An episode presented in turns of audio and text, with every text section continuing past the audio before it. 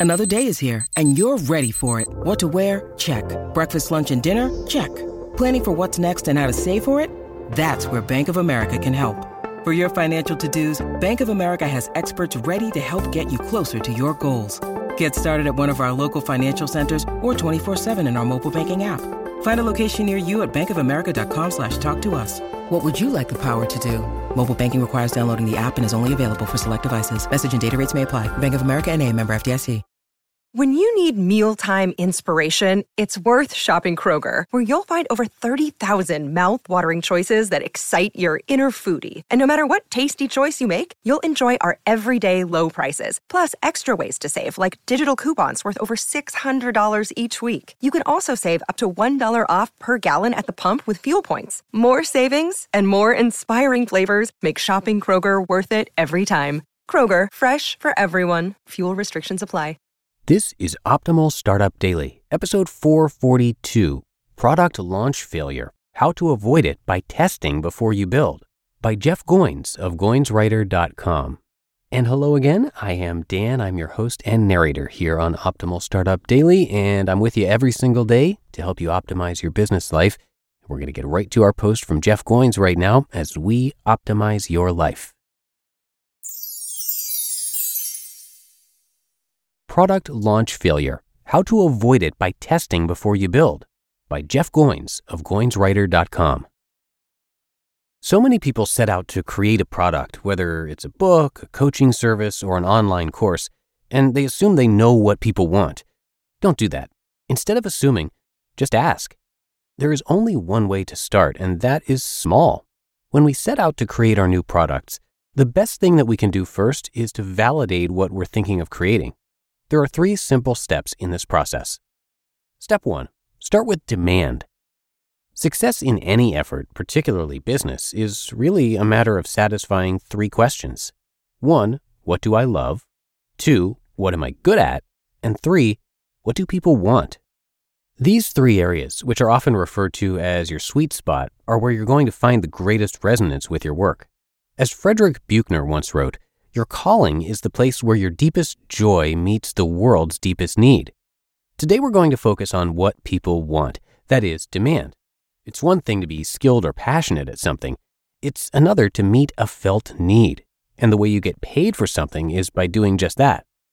I once spoke with someone who worked for a company that helps authors publish their books, and they told me about all the great benefits the company offers their employees as reasons for why I should publish with them instead of Amazon's self publishing service. Then she said at the end, and we offer the best royalty rate in the business. I told her to start with that. As you shift your perspective from starving artist to thriving artist, you need to think more like an entrepreneur. People don't pay you because you're passionate or even good but because you help them solve problems. So, how have you done that in the past? What needs or wants do you recognize in the world? Start with that and then consider which of those areas are you particularly skilled at or passionate about. Step two, ask the right question.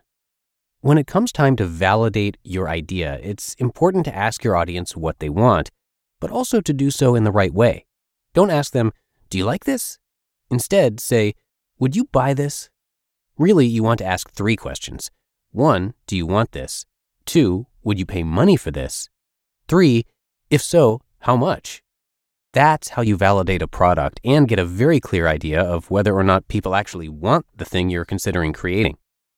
And step three, make a list. Finally, you need to make a list of people you're going to ask if they like this idea. The trick to this is to know who you're going to ask and how. It should be simple and easy. Your goal is to get quick, clear feedback. Also, make sure you're asking the right people. If your mom isn't interested in your new app concept, don't ask her what she thinks about it, at least not at this stage.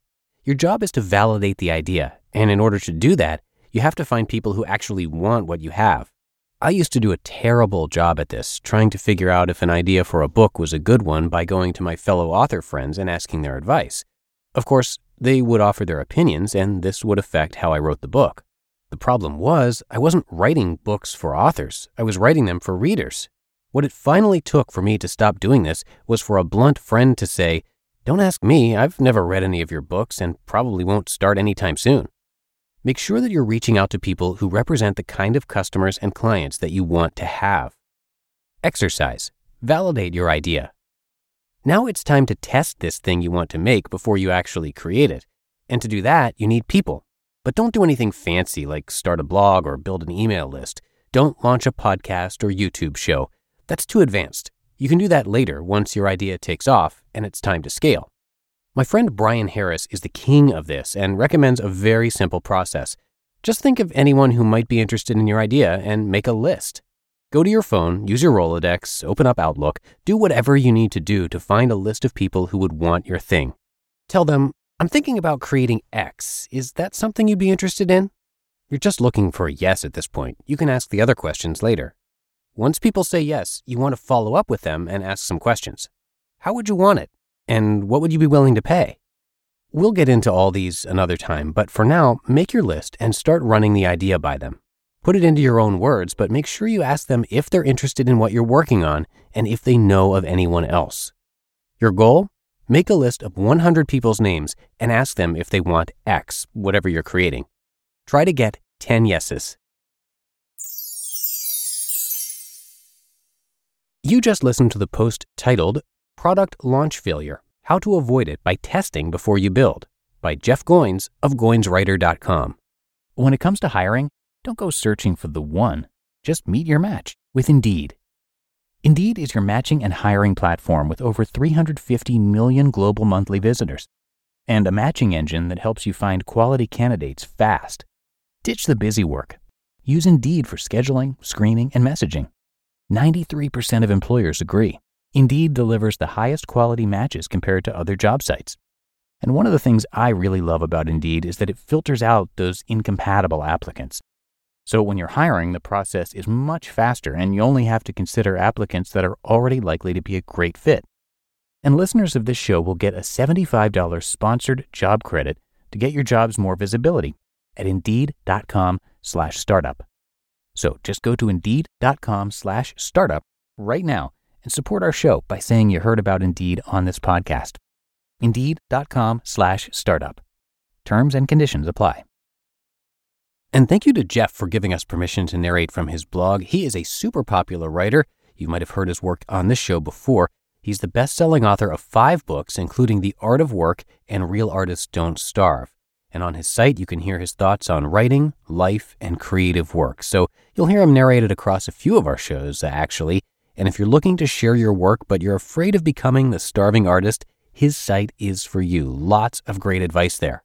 So come check it out and show him some support uh, by visiting goinswriter.com. And thanks again to Jeff for letting us share his work. But that's it for another edition of Optimal Startup Daily. Hope you enjoyed it, and I'll be back again with you tomorrow, where your optimal life awaits.